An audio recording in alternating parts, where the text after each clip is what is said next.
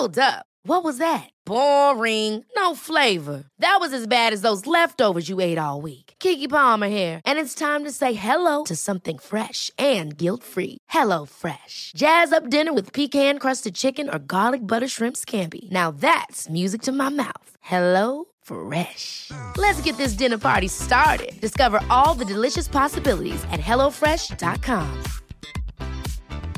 Hey, it's Danny Pellegrino from Everything Iconic. Ready to upgrade your style game without blowing your budget? Check out Quince. They've got all the good stuff shirts and polos, activewear, and fine leather goods, all at 50 to 80% less than other high end brands. And the best part? They're all about safe, ethical, and responsible manufacturing. Get that luxury vibe without the luxury price tag. Hit up quince.com slash upgrade for free shipping and 365 day returns on your next order. That's quince.com slash upgrade. Nej. Gubbar. Gubbar. Gubbar, vänta, vänta. Fuck. Fuck, fuck, fuck, fuck, fuck, fuck, fuck. Ugh. Jag har på riktigt glömt att trycka på räck. Jo, på riktigt. Uh...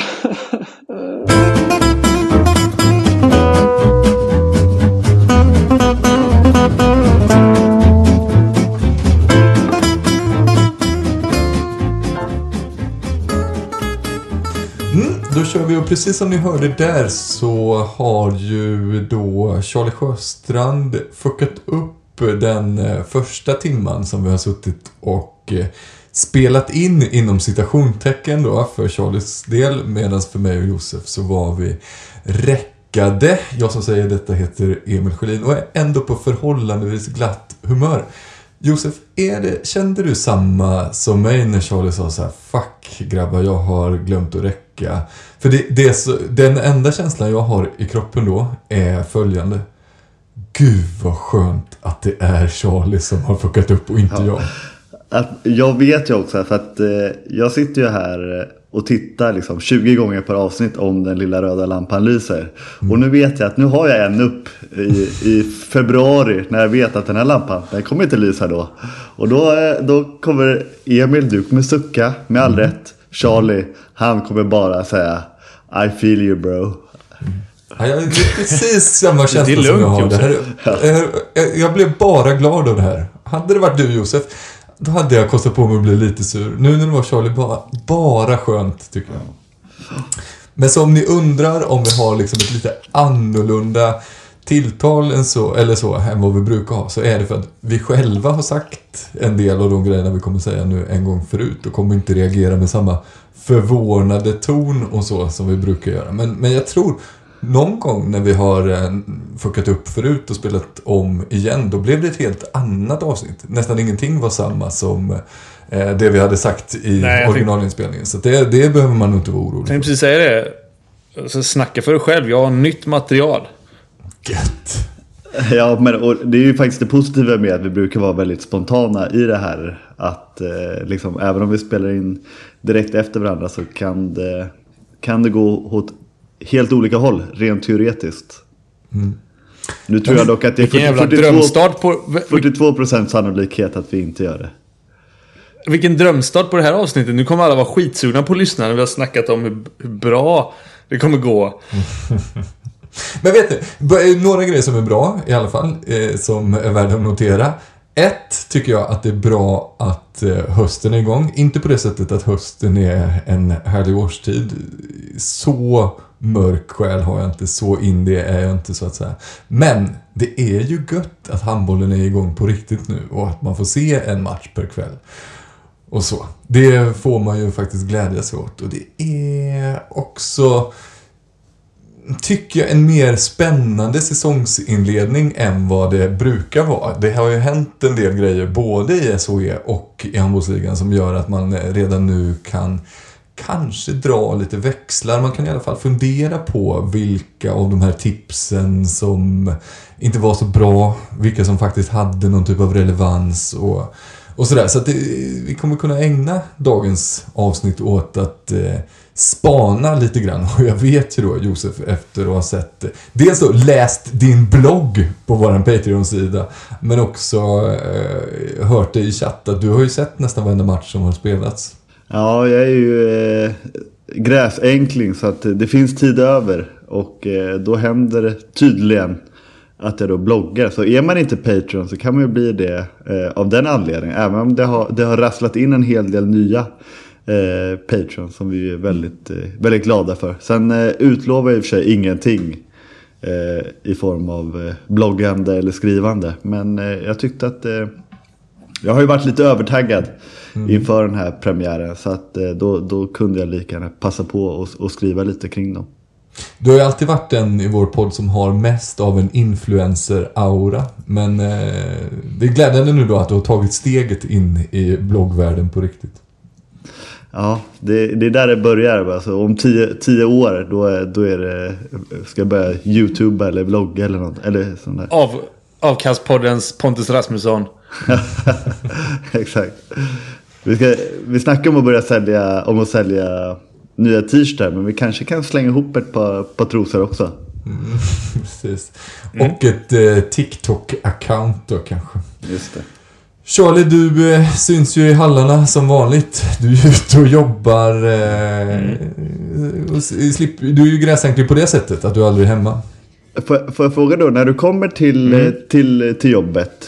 Eh, så du har ju fina kollegor Christian Albinsson och Patrik Westberg. För att eh, jag noterade då att eh, när du träffade Christian Albinsson. Eh, då måste ni bägge, tänkte du så här, fan har jag samma kavaj som, som den där företagsnissen? För sen så Funny you också- should mention it. Ja, för sen så hade du ju också samma kavaj som Putte Westberg när ni, när du, när ni träffades i Skövde.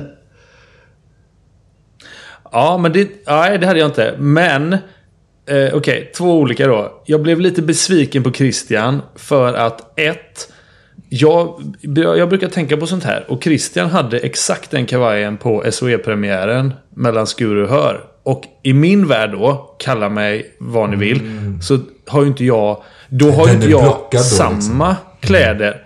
Den är blockad, i alla fall nästa vecka är den ju blockad. Men så tänkte inte Christian. Så jag åker till Kristianstad i tron att ja, men Christian kan ju inte ha sin blå dubbelknäppta idag igen. Den hade han för en vecka sedan. Hallå, man har väl varit på Elgalan. Det har ju Christian säkert varit. Eh, nej, nej. Så han har den. Och jag har den. Så där står vi som två bananer i pyjamas. Det är också lite extra när det är liksom du- dubbelknäppt så. Du, du ser det, alltså, sticker det, är- ut. det är ju lite ovanligare. Det sticker ut lite mer ja. Så då ser det ut som att vi har snackat ihop oss. Eh, när det gäller Putte Westberg så frågar han alltid mig vad jag ska ha för färg eh, på kavaj. Och då skrev jag ljusgrå och då, blev, då tog han en ljusgrå. Så att eh, även fast det inte var exakt likadant så är det väl, blev det väl lite ton i ton ändå. Sådär. Ja, Jag tycker det var gulligt i alla fall att du- och Christian redan på första dagen på jobbet vill visa att ni är kompisar och så. Det, Vi har ju också så här, typ, han har ju sitt fuck cancer eh, armband och jag har ju någon sån här som min tvååring har gjort på Fuck dagis. Så vi liksom, vi, ja, fuck life. Exakt. Så att, så att vi liksom så här är verkligen BFFs. Har hon skrivit eh, sitt namn eller? Står det Hawaii life. på armarna? Ja, Nej. ja, just det. Ja, ja när hon Precis. Nummer 14, 10 Inte minuter kvart står det. Bussula. Hon skrev, hon skrev, hon skrev Bussula, det är ju nummer två va? Ja, just det. All right. Eh, vi kastar väl oss in då i handbollen som har spelats och jag tycker att vi kan börja i SHE och jag tycker att vi kan börja med de positiva överraskningarna och då tycker jag, här skulle vi ju kunna välja mellan antingen Kristianstad och Skövde HF som jag ser det och jag vill att vi ska börja i Skövde HF som ju har tagit två fina skalper där de bland annat då tvålat dit Skuru i andra omgången. Hur pass överraskade var ni över de här två resultaten och tycker ni att man kan redan nu säga att Skövde är lite bättre än vad vi trodde? Ja, men man får ju alltid... Alltså, man, man får ju en del skit. eh, För att man har, kommer ju alltid ha en del fel.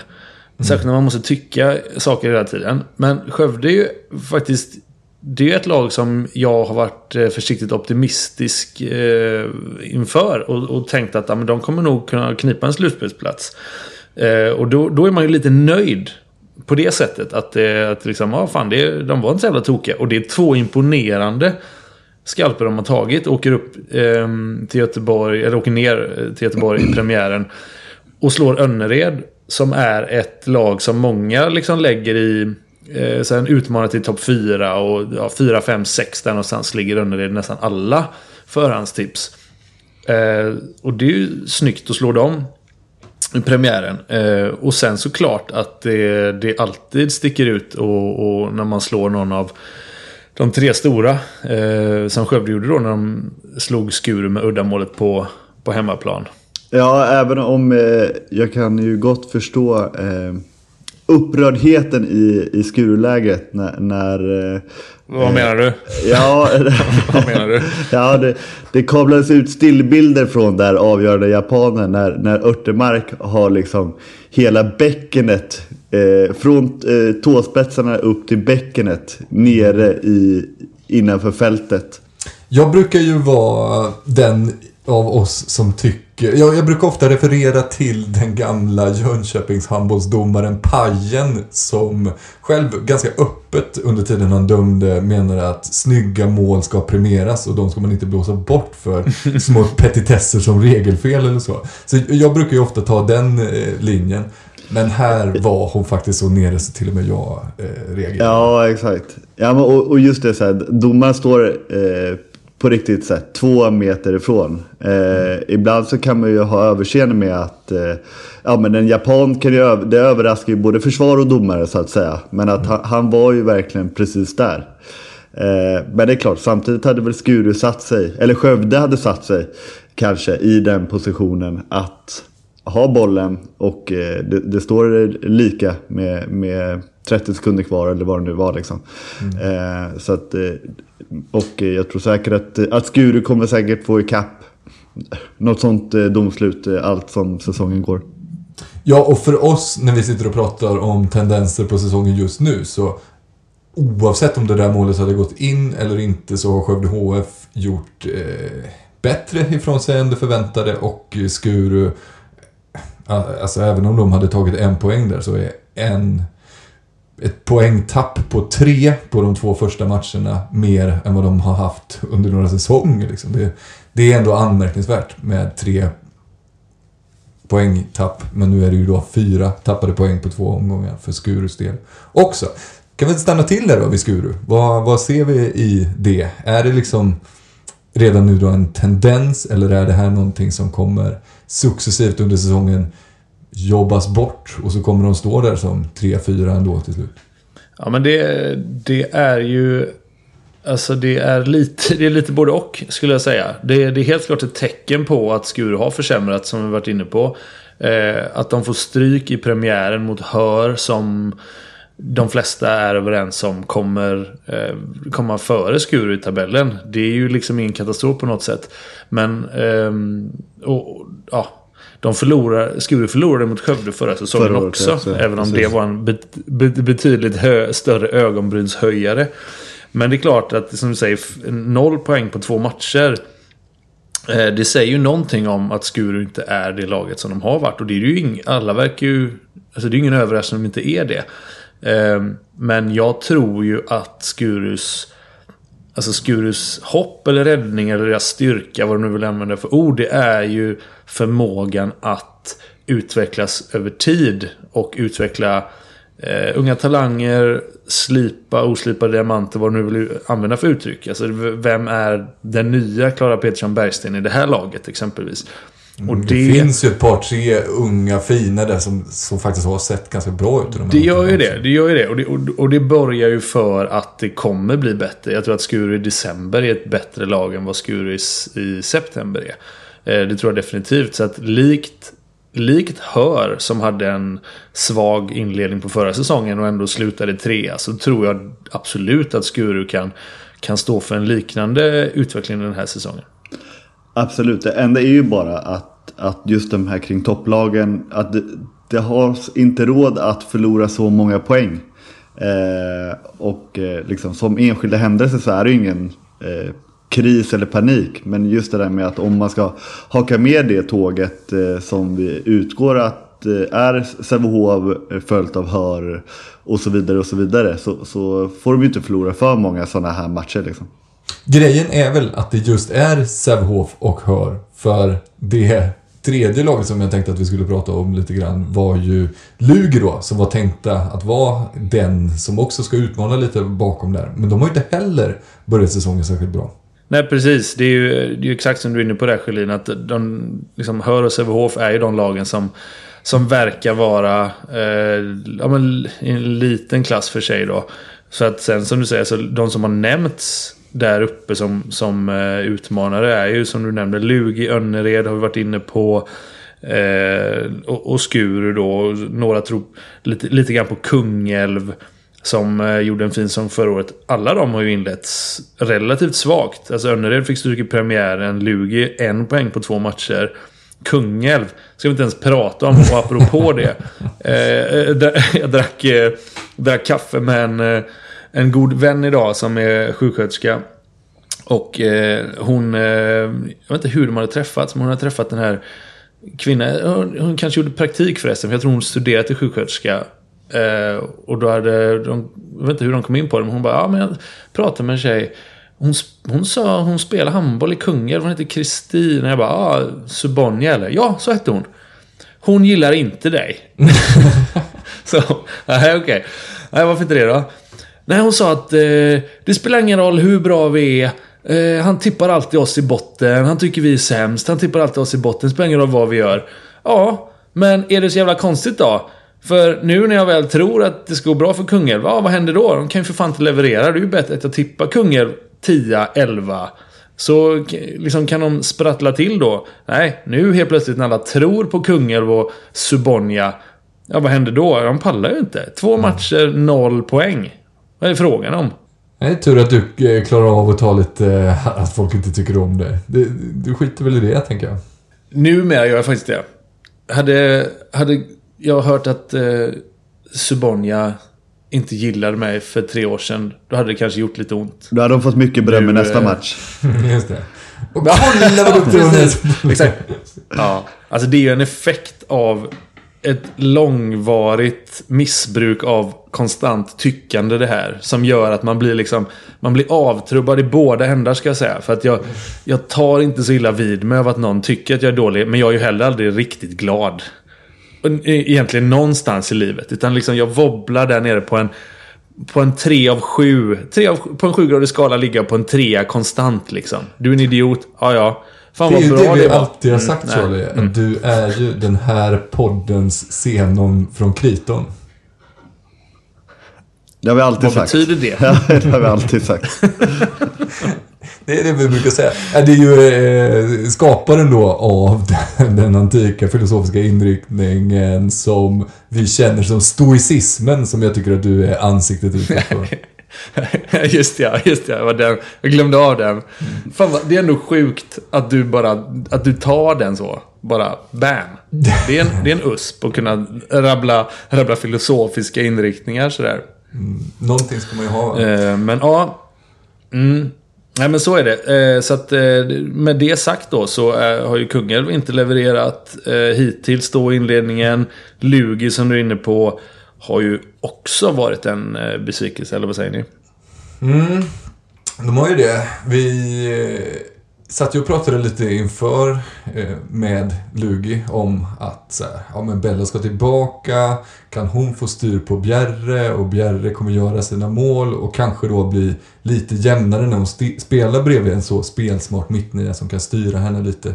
Så kommer det kunna bli jättebra.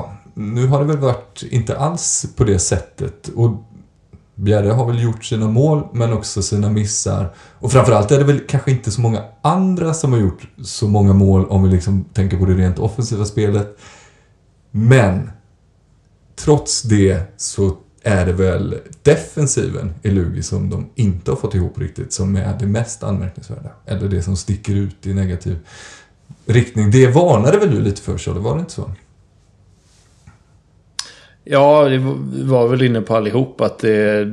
Alltså tappa Oliva Löfqvist och, och sådär. Vad, vad det skulle innebära. Och, och det var nästan så att Isabelle Guldén i premiärmatchen som eh, jag var på i Lund när de mötte Kristianstad och fick stryk. Så var det ju mest i defensiven som hon gjorde störst intryck, Isabelle Guldén. Um, och um, ja, det säger också någonting.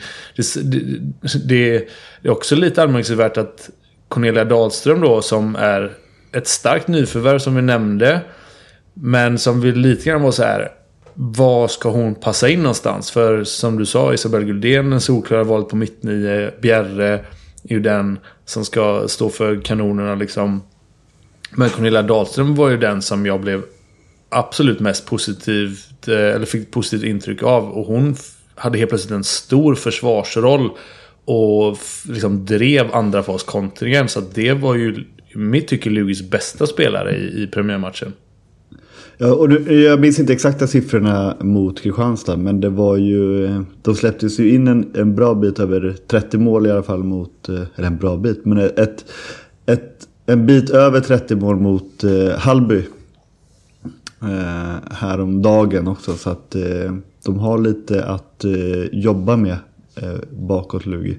Mm. Ja, så är det verkligen. Och då, då passar det ju bra också att, att eh, plussa för både Hallby, denna pigga nykomling som kör över Heid i premiären och sen dessutom då kniper en poäng av förväntade topplaget Lugi. Det är ju imponerande, men även Kristianstad. Eh, som många trodde på inför förra säsongen. Men nästan ingen tror på den här säsongen. Och helt plötsligt har de full pott efter två omgångar. Men det är ju också väldigt svårt att veta eh, hur bra de här turkarna och eh, framförallt rumänerna är. Eh, eller vad eh, du, du har väl lite eh, inside där Charlie? ja, eller ja, historien som jag har fått berättad för mig då. Är att eh, Kristianstad eh, liksom söker en, en eh, högernia eftersom Sofia Delak är skadad. Eh, de hittar dels den här turkiska spelaren och sen så liksom letar de efter en högernia. Eh, fokuserar på en rumänsk högernia. Och vem kan man prata med som har connection till eh, rumänsk handboll och Bajamare då. Mer specifikt. Jo, Mikaela Messing. Eh, såklart, som, som har ett förflutet där. Så att, eh, historien jag har fått berätta för mig då är att Ulf Schäfert liksom ringer till Messing och, och förhör sig om den här spelaren och, och får lite insight. Liksom, och, ah, hon kan det här, hon kan det här och yes, eh, de här grejerna. Och sen då så, så liksom står det i tidningen eller liksom där, ja, Kristianstad har gjort klart med den här rumänska högernian från Bajamare och Messings reaktion är bara Jaha, var det hon? Jag trodde vi pratade om den här spelaren. Så hon har liksom så här Hon har scoutat en helt annan och chefen bara Låter ju skitbra. Signar. Och så bara var, Ja, sen tar vi så var, så var det inte ens hon. Det är så underbart tycker jag att det blir succé när man gör en så fruktansvärt slarvig övergång och så visar den sig ändå bli skitbra. Jag tycker att eh, sådana eh, slarviga genier då, kan man kalla det det, eh, ändå... Det är skönt att det fortfarande kan fungera så. Ja, nej, för det, det, är ingen underdrift att det har gått bra. För här, Andrea Tekar då, som hon heter, den här rumänska högernian. Hon var ju eh, Kristianstads eh, bästa spelare inledningen på den här matchen mot, Lugi. Framförallt, nu har jag inte sett den andra matchen Kristianstad spelat. Men utgår från att hon gjorde bra ifrån sig även där. Så att oavsett om scouting-rapporten gällde en annan spelare eller inte så har ju Andrea Tekar levererat i, eh, i sitt nya lag. Och, eh, och sen är det så här, alltså den, den som har varit såklart bäst i Kristianstad över två matcher här. Det är en spelare som fanns i truppen redan förra året och som var anledningen till att många av oss trodde att Kristianstad skulle ta ett liksom, kliv uppåt och, och, och göra en bra säsong, nämligen danska Siv Åbäck.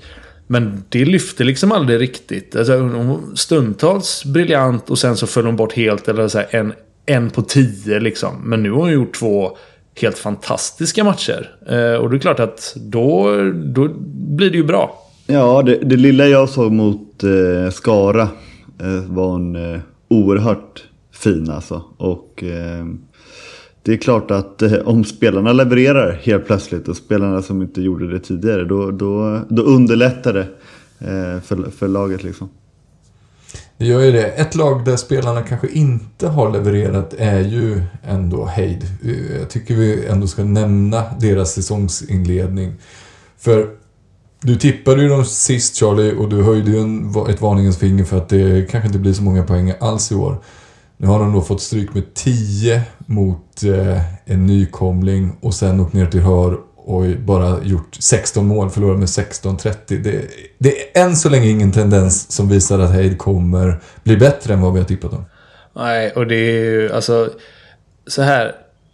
30-16 borta mot Hör. Det är ju typ liksom här på förhand är det något som jag ska inte säga att Heid själva räknar med. Men de är ändå så här, ja det kan hända. Mm. För det kan hända många lag. Eh, men däremot, som du nämnde där, få stryk i premiären mot en nykomling som visserligen har visat sig vara en, en superpigg nykomling då. Men det tror fasen att det är tungt. Eh, göra liksom så här, ligga minus 24 i målskillnad efter två matcher. Då är det svårt att eh, liksom trolla med orden i det omklädningsrummet. Ja, tror men, jag. Ja, och, och, och, även då att även om eh, eh, alltså att de hade haft noll poäng efter två matcher är väl inte helt, det är väl ingen panik på sånt sätt men det kan ju vara jobbigt att den man då ska konkurrera med tar poäng på annat håll också. Mm. Så att man inte har någon att liksom eh, springa jämte som det var lite förra året. Där man ändå hade kärra hela tiden som man, som man visste att man, man gnabbade med. Eh, jag har ju själv eh, varit nära på att åka ut när, när, för länge sedan med Hammarby. När vi, då var det ju antingen vi eller Tumba. Och då var det alltid så, vi var ju bägge två ganska värdelösa och, eh, och så liksom, efter matchen så gick man direkt in och kollade hur gick det för Tumba. För det var nästan lika viktigt att, att de inte tog poäng som att du, eh, för att du själv förlorade. Det kunde man, fick man ju räkna med. Det är ju sällan man, man vinner. Och då om, om Heid nu inte har någon konkurrent eh, alltså i närheten av sig. Då spelar det ingen roll hur, om de då sen tar en oväntad skalp mot Sävehof likt de gjorde förra året. Eller vad det nu än kan vara. Eh, mm. så att de ja, du, du har helt rätt. För du, Ja men är bara titta på de, alltså de lagen som har noll poäng då. Som Heid liksom kan... Ligger jämte. De, tittar, de, tittar, de, de tittar till höger, de tittar till vänster. Vilka är vi här? Ja, det är Skurup, det är Kungälv, det är Skara. Det är liksom så här. Vem av oss tar poäng först? Vi har också, just ja, by the way, vi har sämst målskillnad. Ja. Det, är, ja, det är lite av en uppförsbacke liksom. Vilka var det nu vi skulle ligga här i botten med? Halby ja, ja de har tre poäng. Mm. Så var det ja. Ja, det, ja, det är tufft. Är, ja, det är jobbigt.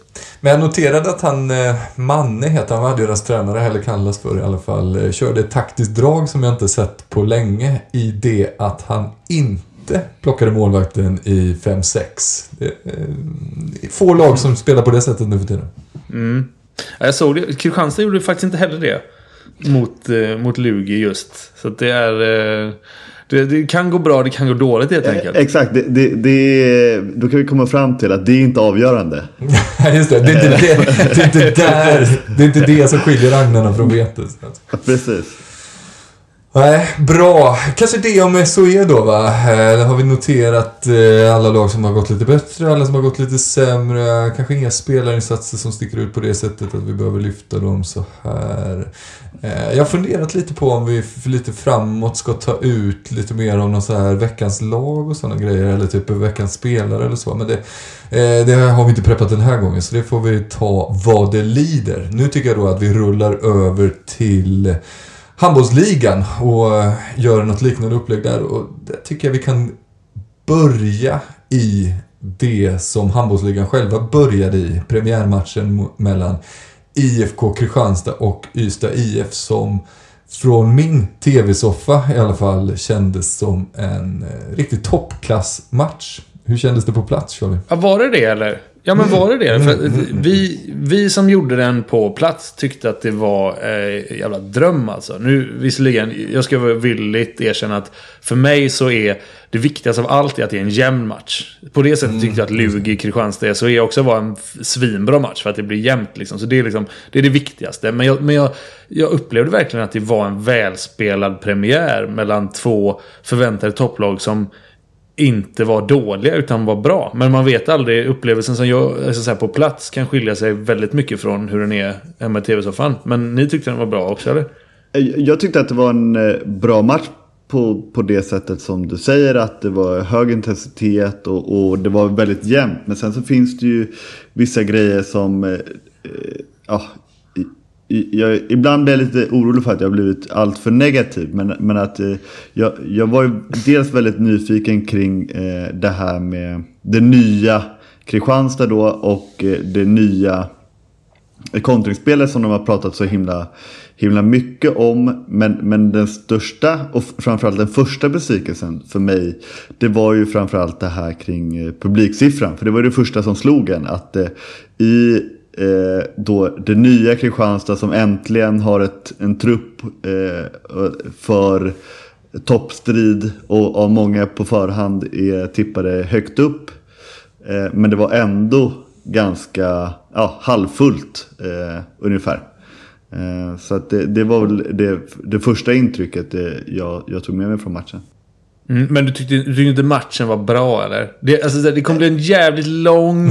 Det kommer en jävligt lång handbollsligasäsong för dig. Om den här matchen är mer en besvikelse än vad det var ett nöje för dig. Och Tänk sen när du får se någon sån här Guif Hallby typ. Då kommer, ja. Om den här kvaliteten du inte räcker för dig. IFK Ystad Hallby Nej, förra du året har var ju blivit- den överlägset sämsta matchen alltså. Mm, ja, Att du har blivit Charlie i den här podden. Ja. Ja, tänk att man skulle komma till det. Ja, ja, det är sjukt. Fan vad gött att jag inte är Charlie längre. eh, men, men det är intressant att du nämner det. Eh, angående eh, publiksiffran. För eh, jag gjorde själv exakt samma iakttagelse på plats. Jag hade förväntat mig mer folk. Eh, och jag var i Skövde i fredags.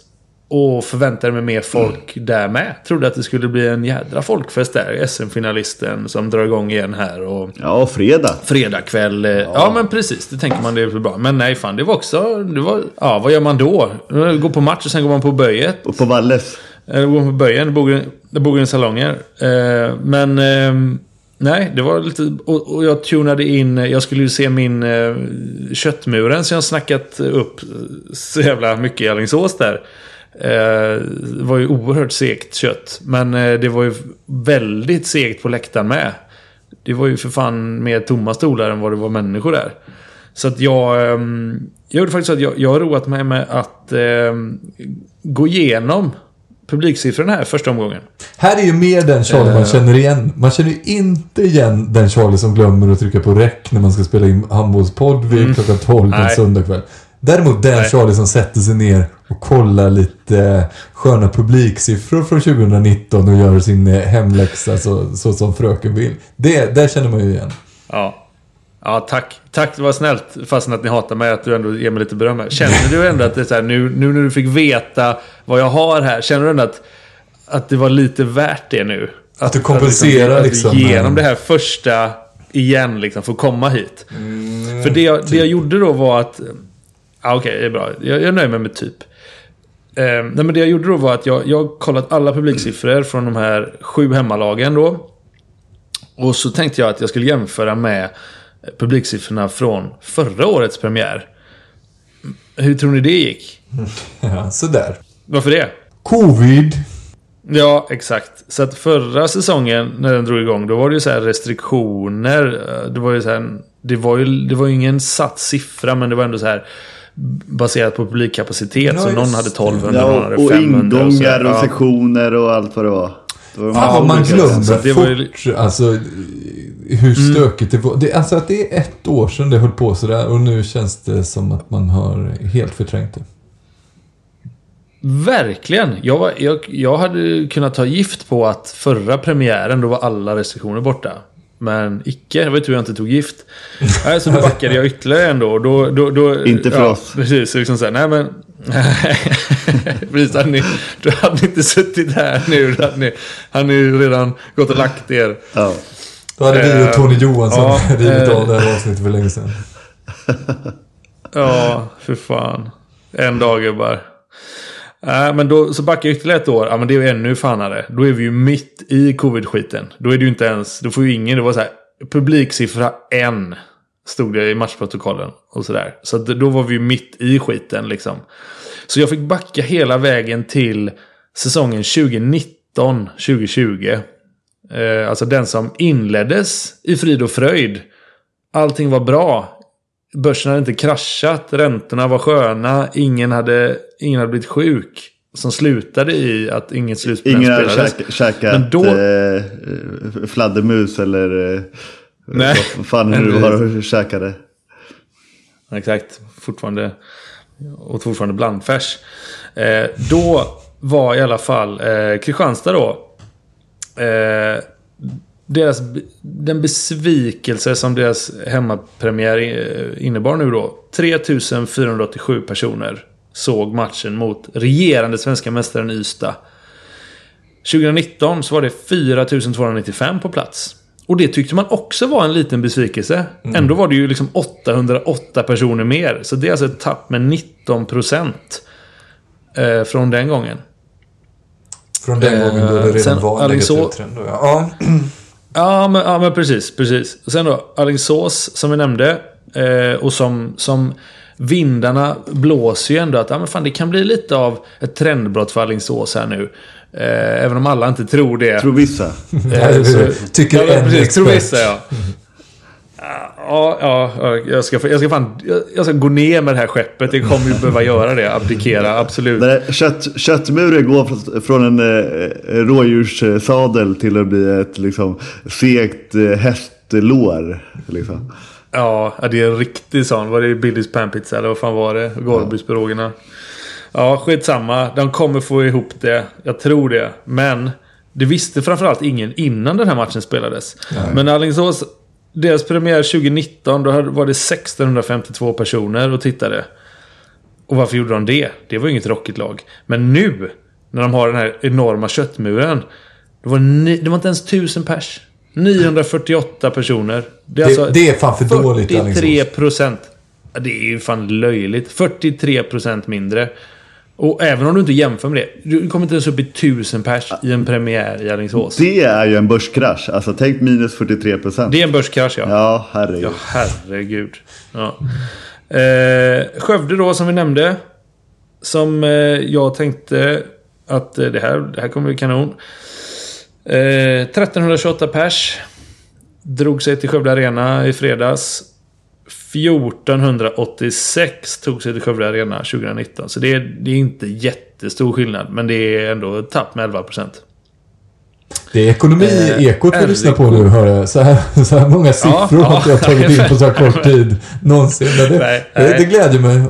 Ja, vi, kommer, vi kommer lägga den här. Josef kommer blogga om det här och lägga gröna och röda pilar också. Ja. Ehm, nej, vi kan ta RIK då.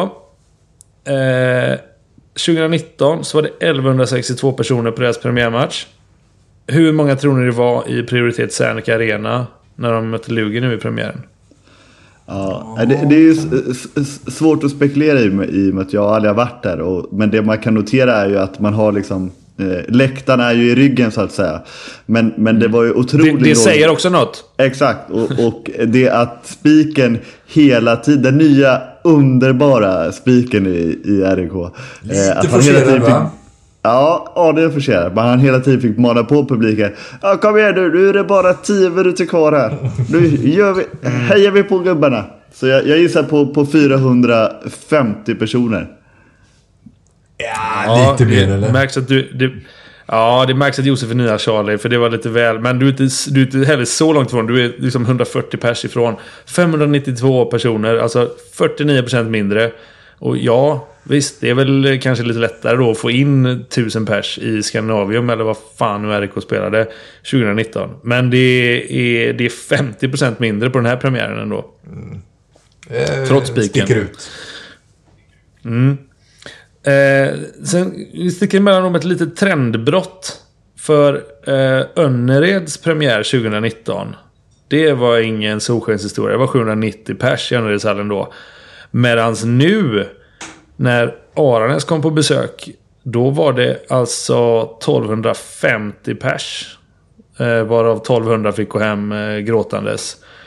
Ändå starkt. Eh, eftersom Aranäs vände och vann där. Jag kommer ihåg då för några år sedan eh, när vi höll på med lite mer så här listformat. Att ni skulle plocka ut eh, de tre tråkigaste hallarna och spela i och sånt där. Då kom jag alltid Önnered eh, etta på den. Och det är ju absolut inte känslan längre nu när de kör den här gröna väggen och, och den här gången var det ju till och med klack från Aranäs också. Så det var dubbelklack och grejer. Ja, White Eagles eh, från Hagen. Nej, jag tror det. Ja, Ja, det är... gästgäng. Ja, ja. Eh, Men vad fan, vad heter Ystads då? White Angels tror jag de heter. Oh, det så kommer att bli stökigt. Ja, det blir, det blir, det blir stökigt när de två eh, ska gå mot varandra. Nej, men verkligen. Och den, den gröna väggen har ju verkligen satt sin prägel. Och eh, gjort Önneredshallen, eller ÖK-hallen till en mycket roligare ställe. Och nu eh, har de ju dessutom, det, visst, det, det var ju derby, det kanske lockar lite extra. Men att eh, gröna väggen har ju expanderat och eh, nästan Det förut är också, var en, det är också en eh, grön pil. Procentuell Precis. utveckling och börs, eh, upp, uppgång på börsen. Exakt, vi- ska investera i gröna väggen. Nej, det är inte för sent nu. Vi borde investera till dem Ja, just det. 2021 där någon gång på våren. Då är det, men hur många var det med White Eagles? Då, då är det kanske där. eh, De, de har gjort en IPO precis, för jag har aldrig sett dem förut. Nej, men då ska vi nog ha in Men, men jag tror att det, det är väl allm, men det kan man väl säga är allmängiltigt för eh, alltså, klackarna i handbollsligan generellt ändå. I min känsla utan att ha grävt något djupare i det. Ja, nej, alltså verkligen. Och jag menar de, eh, de blå bönderna som visserligen inte var så manstarka i fredags i Skövde Arena. De var garanterat inte där 2019 överhuvudtaget. Nej, nej, det Eh, tror jag så- inte. Så att eh, det, det har vi ju sagt förut att det, det är kul att det är ett, någonting som ä, även är förpassat till serielunken och inte bara liksom likt Kamikaze som dyker upp i semifinalen, semifinal 3 ungefär.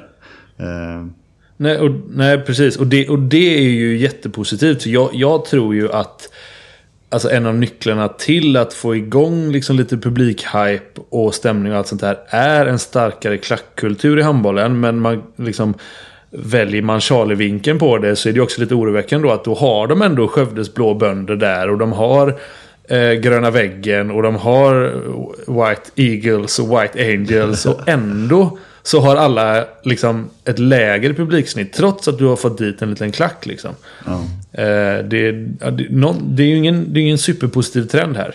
Nej, verkligen. Ehm, en, en statistiker skulle väl säga att underlaget är lite väl skralt än så länge. Men, men det är ju verkligen någonting att alltså, hålla koll på och, och följa upp lite för att se vad om klubbarna kanske är, jag ska inte säga lata, men om de kanske missbedömer då vilket arbete som krävs för att faktiskt locka publik och att det inte eh, ter sig naturligt. Alltså nu var ju inte, men ta Skövde till exempel att nu då som ju många tror och har spekulerat i att ja, det var sista chansen och de har ju definitivt ett svagare lag nu än förra året. Och att det då kanske inte är, den uppåtgående trend som varit i publiken. Den kanske inte är given utan den kanske följer med liksom lagets eh, resultat och utveckling så att säga. ja, ja jag, jag, fan, jag vet inte. Ehm, det, så kan det ju vara, men liksom... Då, det borde ändå vara tusen pers i Alingsås. Ja, nej verkligen. verkligen. Ja, och, och, och definitivt med det argumentet menar jag. Där, alltså för att folk borde ju Ja. vara, eh, apropå den här, bryta den här negativa trenden som, som vi har pratat om kring Alingsås. Så borde det vara mycket, stor nyfikenhet kring, kring Alingsås. Ja, jag tycker det. Du, eh, Emil. 2019. Mm. Hallbys premiär. Vad var det för, vad var det för speciellt med den?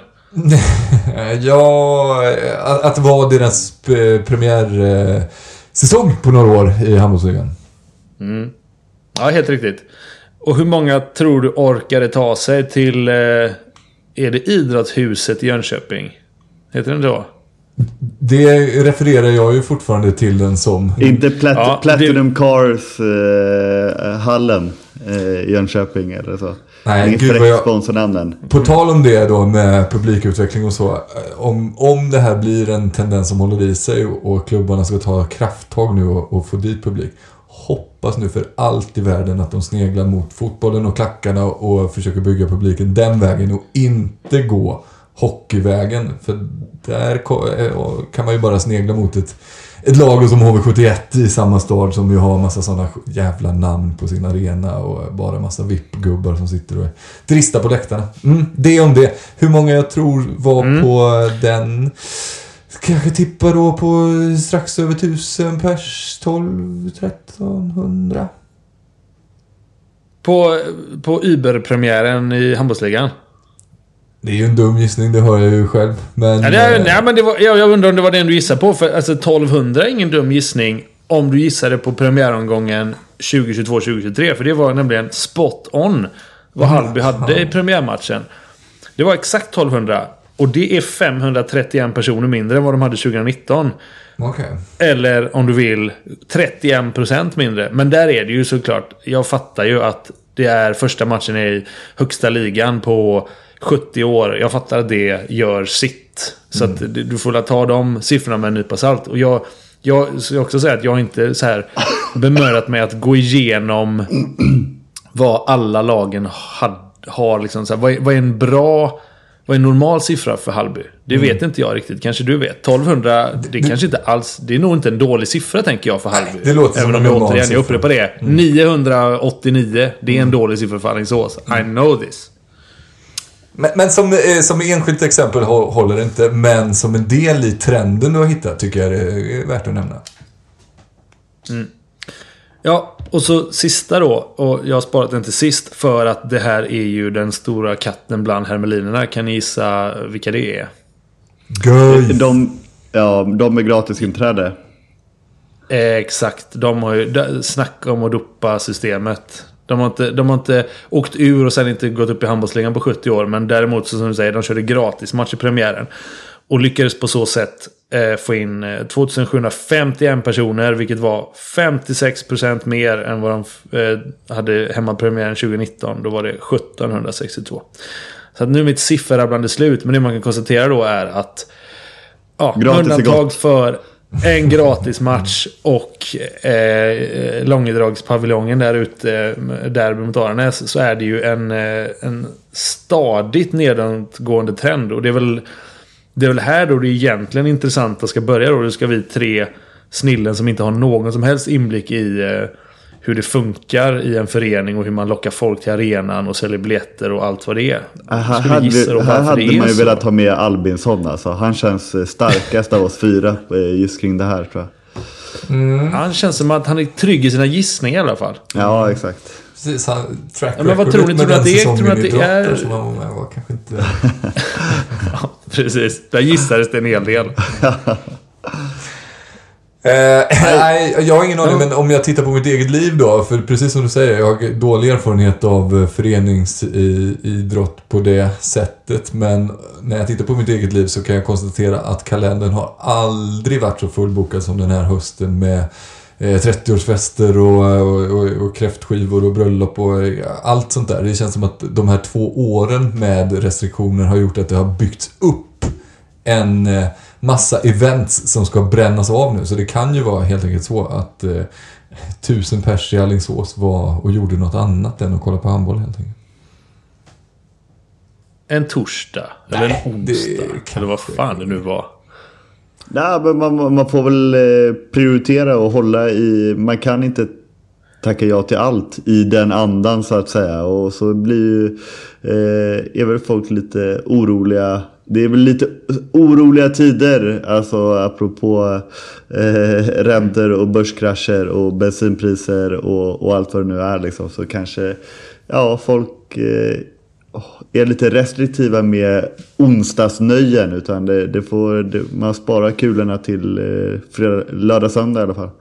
Är det så, Alltså, är det så krisiga tider? Alltså jag, jag fattar ju Tack, grejen att, att tack, Emil. elen är dyr och bensinen är dyr och allt sånt där. Men är det så krisigt så att, att, att man liksom stryker handbollsmatchen. Det, det vet Ja, men jag, jag vet inte. Jag har ju aldrig betalat för en handbollsbiljett i hela mitt liv. Så att eh, jag vet ju knappt vad det kostar liksom. Men, men eh, det är säkert eh, många bäckar små.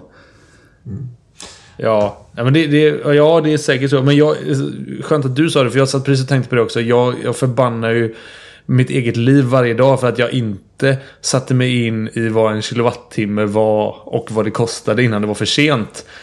Eh, Så jag, men med det sagt så är du inte det. Jag står ju inte med den här hundringen eller tvåhundringen. Det är samma som du, så jag vet inte ens vad det kostar att gå på handboll. Eh, det är inte det jag så bara... Nej, jag behöver fan den här till mat alltså. Det, det blir ingen handboll. Det är inte, jag tänker att det inte är det, men det kan ju vara att mitt navelskådande över hur den svenska medelklassen som brukar gå på handboll, att det är inga problem att eh, nötfärsen har gått upp liksom. Eh, men det, kan, det kanske det visst är. Ja, det kan, det, kan, det kan ju vara så. Det som talar för att det skulle vara så är ju att eh, i Guif så blev det ju publiksuccé när man släppte eh, biljetterna gratis. Jag misstänker dock att det snarare har att göra med att när man har ett gratis-event så gnuggar man igång hela marknadsföringsapparaten lite hårdare än vad man brukar göra. Att det blir lite mer buzz på stan och lite mer snack snarare än att det är eh, biljettpriset i sig som är grejen. Ja, jag, jag tror du har helt rätt där. Eh, återigen, det här är ju... Här kommer jag in och säger att så här är det, utan att jag vet. Men jag, jag, jag tror också att det är så att hade de liksom lagt samma jobb på att verkligen få dit folk och det kostar 100 kronor. Så hade de... De hade kanske inte fått in 2700 men de hade fått in mer än 1762 som de hade för, för tre år sedan. Jag, jag tror verkligen det. Så det, det går nog hand i hand det där. Eh, men en teori som ni inte har nämnt då. Som jag har hört nämnas i hallarna. Det här med att vi har ändrat våra vanor. Alltså det är så här pre och... Eh, vad är Post. post. vad är, post, bra! Pre Prefixkunskap noll på, Ja. på. Ja. Ja, pre, pre-kunskap 100. Ja, eh, pre och post-corona då? Finns det något sånt? Att vi liksom, vi har vant oss vid att fan, det är ganska gött att sitta hemma och kunna sappa mellan fyra matcher. Så att man liksom har glömt av att det är handboll ska upplevas live. Men det hade ju också en, en, en sån som du. Eh, hade ju kunnat också då jämföra snitten från förra året efter restriktionerna till eh, snitten innan eh, eh, fladdermössätandet. Eh, Liksom för, för att jämföra just de där eh, pre och vad var det nu, post eh, covid. Men, men det är klart, och jag menar återigen, det är väl, en omgång är väl kanske inte det är väl kanske lite väl tidigt eh, att, att se trender på. Men eh, det är ju helt klart så att eh, klubbarna kanske behöver tänka. Jag vet också att, att i, i många andra klubbar runt om i Europa så att säga eh, upplevs eh, liknande. Eh, och så att eh, det är ju helt klart så att klubbarna kanske behöver jobba hårdare slash smartare. Eh, det kanske behövs mer TikTok-danser eller va- vart man nu når ut eh, till folk. Fy Eh, fan vad apropå- mörkt. Ja, det, det är kanske det som, som gör det. Mm. Vi, låt, oss, låt oss inte gå TikTok-vägen, men, men vi kan ju kasta ut det. Dels att vi själva håller ögonen öppna lite bra för att se om den här trenden håller i sig och också då kanske påminner klubbarna om att det här jobbet behöver nog eh, köras lite hårdare än, eh, än... De kanske redan kör så jävla hårt de kan. Det vet vi ju, det är ju små organisationer och sådär som bygger mycket på ideellt arbete. Men ah, vi får se. Eh, håll ögon och öron öppna då. Eh, lite handboll måste vi snacka innan vi rundar av den här tillställningen, eller hur? Ja, det hade varit klädsamt. Ska vi inte prata lite kring eh, köttmuren då? Jo, så är det väl ändå. Vi må, less, ledsen Charlie, men vi måste, det måste sägas. Du, du lyfte ändå Alingsås som en, eh, en utmanare som vi ska hålla ögonen på och sådär. De har värvat in massa längd och massa kött i, i försvaret. Det första som hände var ju att Max Granlund då, den finländska vänsternian, som jag hade begränsad kunskap om, gick upp och satte ett mål i krysset som, som fick mig att, att tappa hakan och tänka Fan vad han kan, den där Charlie. Han kan, exakt, han kan sina grejer va? Inte Granlund, men experten på Simor. Ja men det var precis, det var, det var två grejer för mig. Jag noterade att Granlund kan sina grejer, men också att du kan dina grejer. Sen ju längre matchen eh, gick då och ju fler mål Tappar du, detta tron, tappar du tron på både mig och Granlund? Kanske inte så mycket på Granlund ska sägas, men, eh, men på dig. Fair enough. Fair enough. Jag säger som Josef, en match är lite tidigt. Dra sådana här växlar.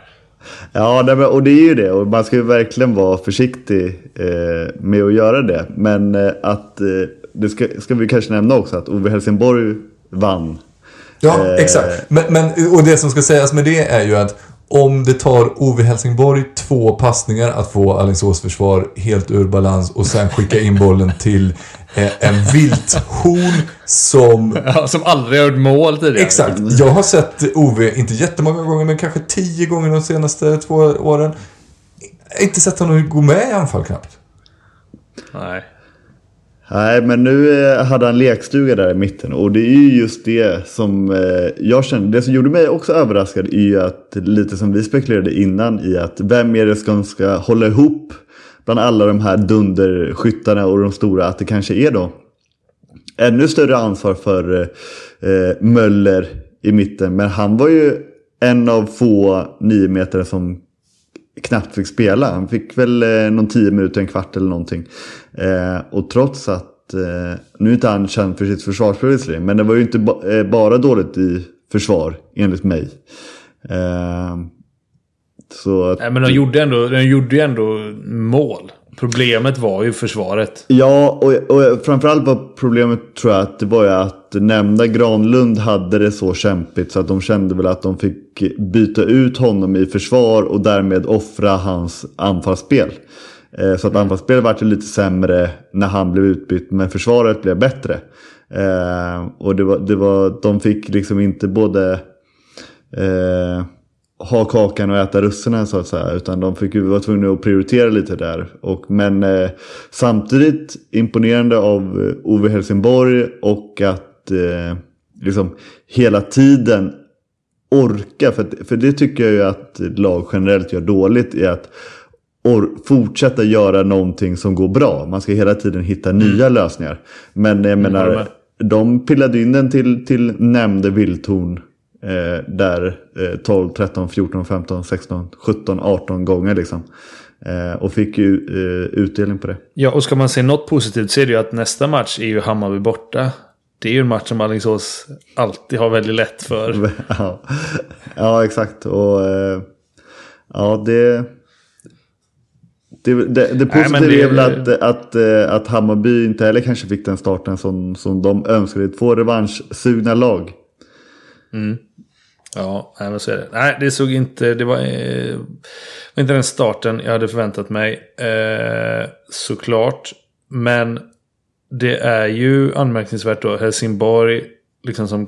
Jag vet inte om de tog en enda poäng på bortaplan. När de var uppe senast. Inleder med att spöa Alingsås borta. Eh, och om vi pratar om... Vi pratar om Kristianstad-Ystad som jag tyckte det var en jättebra premiär. Och jag är supernöjd att vi var där. Allting var jättebra. Men omgångens match. Det var ju ändå den lilla godbiten. Som vi sparade och inte ville kolla resultatet i förväg. Nej. Så vi skulle ha den kvar.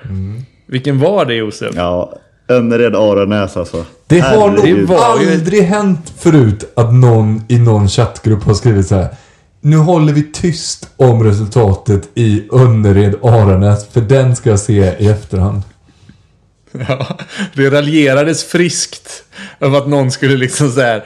nu ska jag unna mig den här lilla, den här lilla guldnogaten. Efter RIK Lugi så ska jag liksom verkligen grotta ner mig. Men, herregud. Det var ju en riktig sån Toblerone.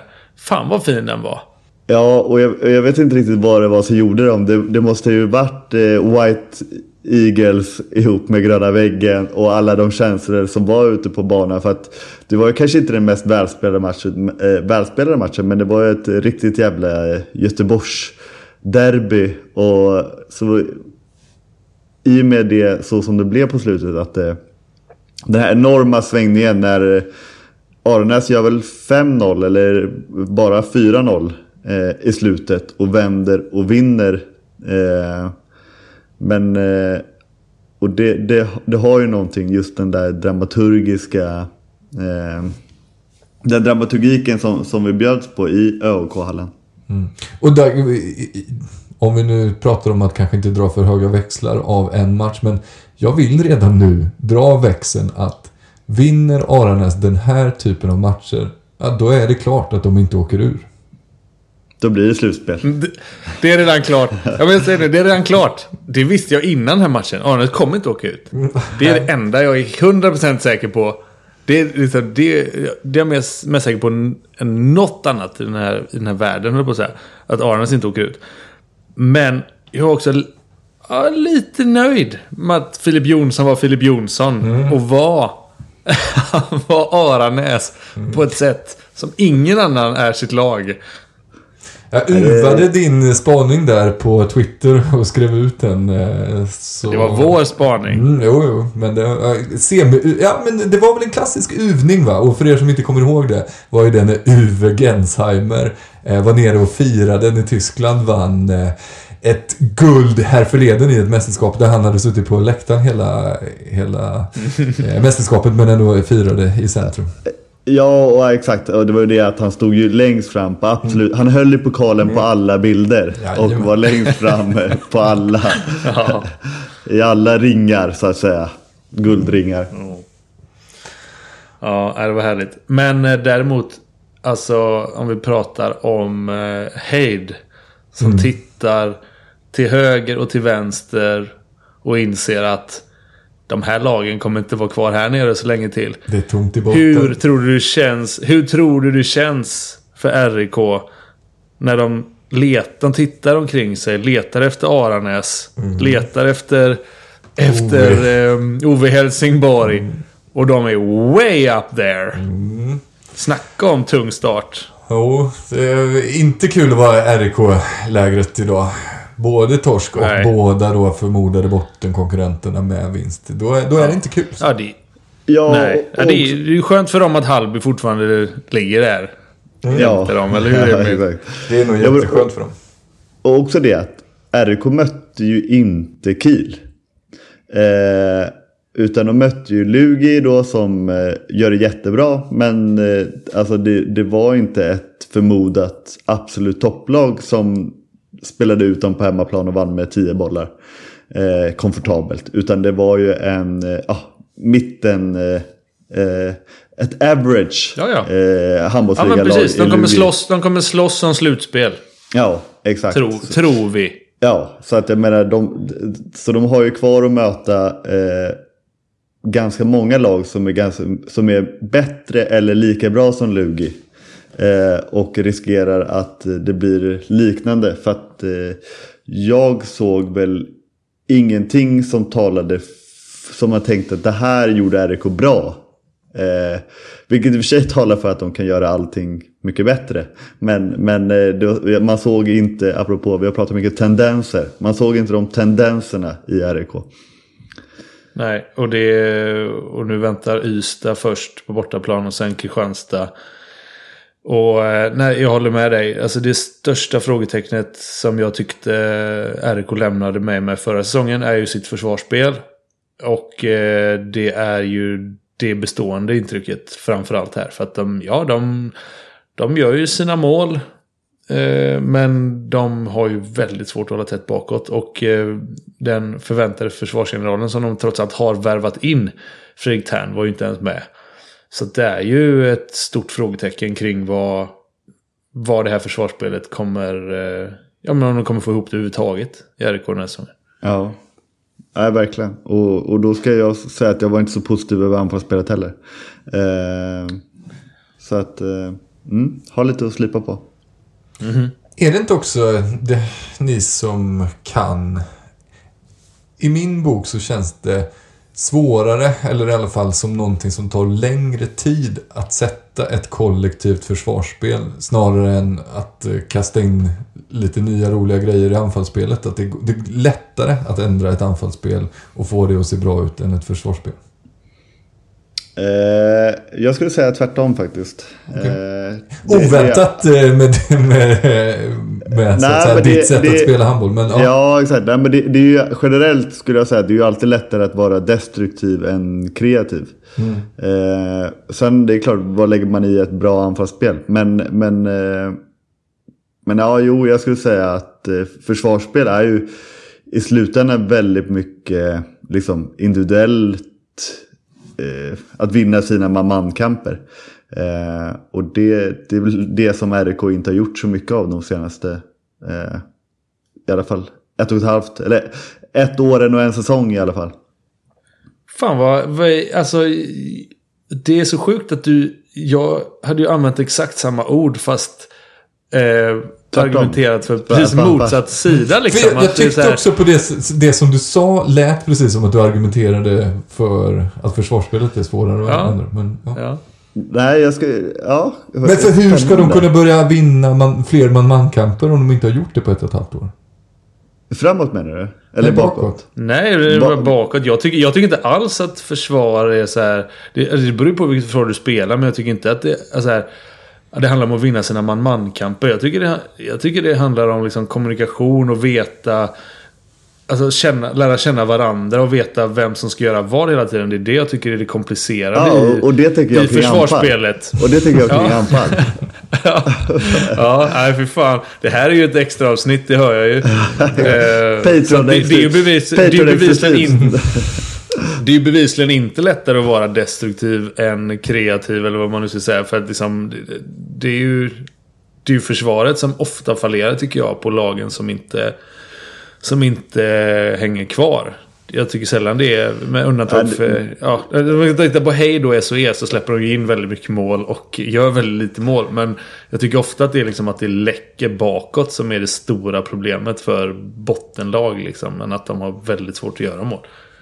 Ja, nej men det, det tycker inte... Alltså om man ska ta, ta typ Aranäs förra året. Alltså det är ligans helt klart sämsta anfall. Ja, men Eh. de åkte ju inte ut heller. Nej, nej, nej. Men det var ju tack vare försvarsspelet. Menar jag då. Ja, precis. Precis. Ja. Tack vare att de hade ett bra försvarsspel Ja, ja, så klarade de sig kvar. Eh, På näst sist eller vad vad kom Man kan, ha, man kan ha ett ganska pissigt anfallsspel och ändå klara sig kvar. Ja, exakt. Ja, näst sist ja. Ja, precis. Ja, ja, ja. Jo, Så är jo, det. jo. Så är det med den saken. Jag tror att eh, klockan börjar bli så pass mycket nu så att vi måste runda av några lag här. Ska vi och bara typ- prata? Jag har, jag, vi, har, vi måste ändå prata om eh, eh, den stora smällen. Åstrand. Ja, Ja, vi måste faktiskt. Vi det här måste. är, ja, det är sjukt. Är det. inte prata om det. Jag kräks lite i min mun när jag tänker på det. På Viktor Ahlstrand. Uh. Ja, jag kan, ja, inte på Viktor. Nej, okej. På hans Nej. lår. Nej, ja exakt. För att, för att, eh, Nu behöver vi eh, kontext, kontextualisera. ja. ja jag, jag kommer. Jag kommer. I, i eh, Som, fredags. som flickan. I fredags så eh, var, var det ju Skövde-Hammarby då. Och eh, en bit in i, i första halvlek så var det en situation mellan eh, Marcus Sjöbrink och Viktor Ahlstrand. Det var en sån här klassisk Didier Dinar, eh, liksom lite knätackling från eh, Sjöbrink på Viktor Ahlstrand. Och eh, han föll ju till, till golvet på ett väldigt dramatiskt sätt, eh, Viktor Ahlstrand. Och vi alla tänkte ju, och ni kommenterade det faktiskt, det där, ja, det där det blir nog en rejäl eh, lårkaka det där och att han har nog svårt att, att kliva upp ur sängen imorgon. Det blir kaffe i sängen, eh, minns jag att ni sa. Eh, Du och Putte Westberg. Ja, små putsigt. Men, men eh, ska jag säga att eh, det var ju inte bara en lårkaka. Utan det var ju eh, lårkakornas Rolls Royce eh, han, han fick. Fy fan att få lårkakornas Rolls Royce. Ja. Det är den enda Rolls Royce man inte vill ha. Ja, ja men för att eh, vi, vi, det, det finns... Du har sett eh, bild, Charlie. Och jag har sett eh, bild på hans lår. Och jag utifrån Alltså, när ni beskrev hur den bilden såg ut sa den där bilden vill jag aldrig i hela mitt liv komma i närheten av. Nej, och den är alltså så här. Jag, när jag fick den bilden, jag var tvungen jag var tvungen att sprida bilden vidare för att jag kan typ inte fatta att den är på riktigt. Över Alltså- hur Viktor Ahlstrands lår ser ut. Och, och, och i, en, i ett forum där jag har spridit den, liksom bland, bland mina polare. En kille trodde, okej jag ska beskriva då. Den, alltså, den har svällt så här mycket den här lårkakan. Så att de var tvungen att skära upp låret på Viktor. Så att liksom, den kan fortsätta svälla utanför utanför huden. Den hänger liksom, lår, lårmuskeln hänger utanför benet. Och, och det är liksom så här, de har så här, de sytt ihop med vad som ser ut som typ ett par gula skosnören för ett par Diadora Baggio som jag hade när jag var, när jag var tio. För att det är liksom bara, det är bara som ett sånt kött, sånt steksnöre som håller den här muskeln inne i benet. Hans Beef Wellington. Alltså den är så jävla sjuk. Och en kille jag skickade till sa att Ja men fan vad stört. De har liksom bara tryckt in en handduk och eh, så här sytt ihop. Jag bara Ja den där handduken. Det vet du fattar att det är muskeln va? Han, liksom, han tyckte det såg ut som att han tryckt in ett badlakan för att stoppa blodflödet. Ja det är den sjukaste bilden jag har sett. Ja, det Det är... är- Det här, är på så, någon jag det här är så äckligt så att jag klarar knappt av Det här är lyssna snuff. på det. Tänk Ja. hur det är för våra stackars lyssnare nu som sitter på Nej men vet du vad jag tänkte att det är för våra lyssnare? Det här är ungefär som när jag sparade Önner i Arnäs. De får en liten godbit. Ja, jag tror också slutet. En Är, det på, på Patreon nivå 3 som bilden kommer presenteras? eller? Ja, exakt. Heine Brandt-gänget eller vad de heter. Ja, På exakt. egen, det här, alltså disclaimer alltså. Fy fan vad äckligt det var. Men, och jag, jag har fått från två olika håll nu. Eh, läkarkunniga som kallar det, det heter tydligen compartment syndrome. Som är att, liksom att muskeln då, den kan dö om den inte får syre. Därför måste man snitta upp så att liksom så här, här, andas. Ut och i friska luften här lite så kan du gå tillbaka. Ja. Fy fan. Ja, Mm, men, men det här Viktor. är... Vi, vi har ju lite alternativ hur vi ska gå tillväga här. Antingen är, Jag vet ju att Viktor lyssnar. Så att antingen om vi då ska på något sätt delge den här bilden till Patrons. Och, Det får ju Viktor bestämma. Ja, precis. Det får ju Viktor bestämma. Och eller för att jag, jag alltså det här, det här skulle ju kunna vara en, det här är ju en, eh, en rubbe i Sportbladet som eh, Christian Albinsson hade sagt. Att eh, är det bara fritt fram, ge väl den till Flinken och, och, och springa, springa ett, ett varv runt med den. Här är muskeln Alltså, ute tänk- och, ta, och andas. Eller vadå? Vad skulle rubriken vara? Alltså tänk, tänk en... Alltså om, om du går på en, liksom, en bättre... En, en bättre mataffär. Ett- Saluhallen. Där liksom i, i den härliga disken så ligger liksom oxfilén. Men, men ni- där i slutet av fredagskvällen så oxfilén har liksom legat där under hela dagen. Så att den har börjat, den har börjat torka lite. Så den är liksom sådär... Den är, Lite rosa-grå. Den är lite, den är lite mörkrödgrå. Man ser att den är lite torr. Men man vet att liksom om du bara, om du bara slänger i lite smör och vitlök så Timjan, liksom blir det ja. bra ändå. Men det ser, det ser ut precis som en liksom lite torkad oxfilé. som ligger där.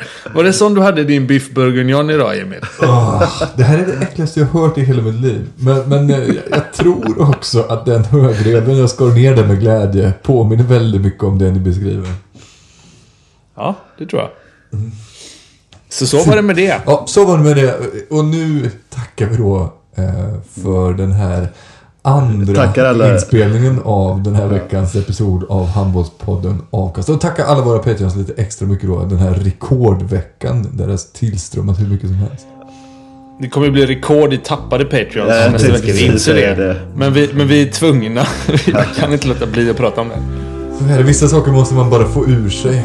Exempelvis som nu då, måste Kjell Höglund få ur sig Genesarets sjö till oss alla.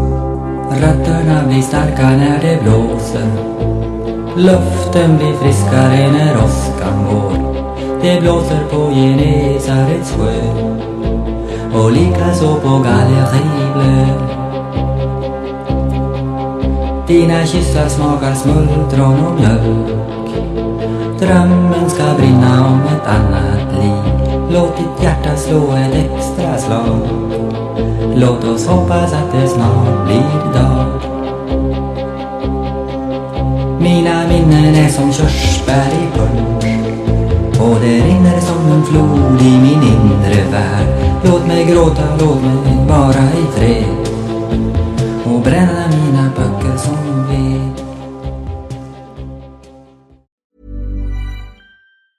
Hi, I'm Daniel, founder of Pretty Litter. Did you know cats tend to hide symptoms of sickness and pain? I learned this the hard way after losing my cat, Gingy. So I created Pretty Litter, a health monitoring litter that helps detect early signs of illness by changing colors, saving you money and potentially your cat's life. Pretty Litter is veterinarian developed, and it's the easiest way to keep tabs on your fur baby's health right at home. Go to prettylitter.com and use code ACAST for 20% off your first order and a free cat toy. Terms and conditions apply. See site for details. Ever catch yourself eating the same flavorless dinner three days in a row? Dreaming of something better? Well, HelloFresh is your guilt-free dream come true, baby. It's me, Kiki Palmer. Let's wake up those taste buds with hot, juicy pecan-crusted chicken or garlic butter shrimp scampi. Mm. Hello Fresh. Stop dreaming of all the delicious possibilities and dig in at HelloFresh.com. Let's get this dinner party started.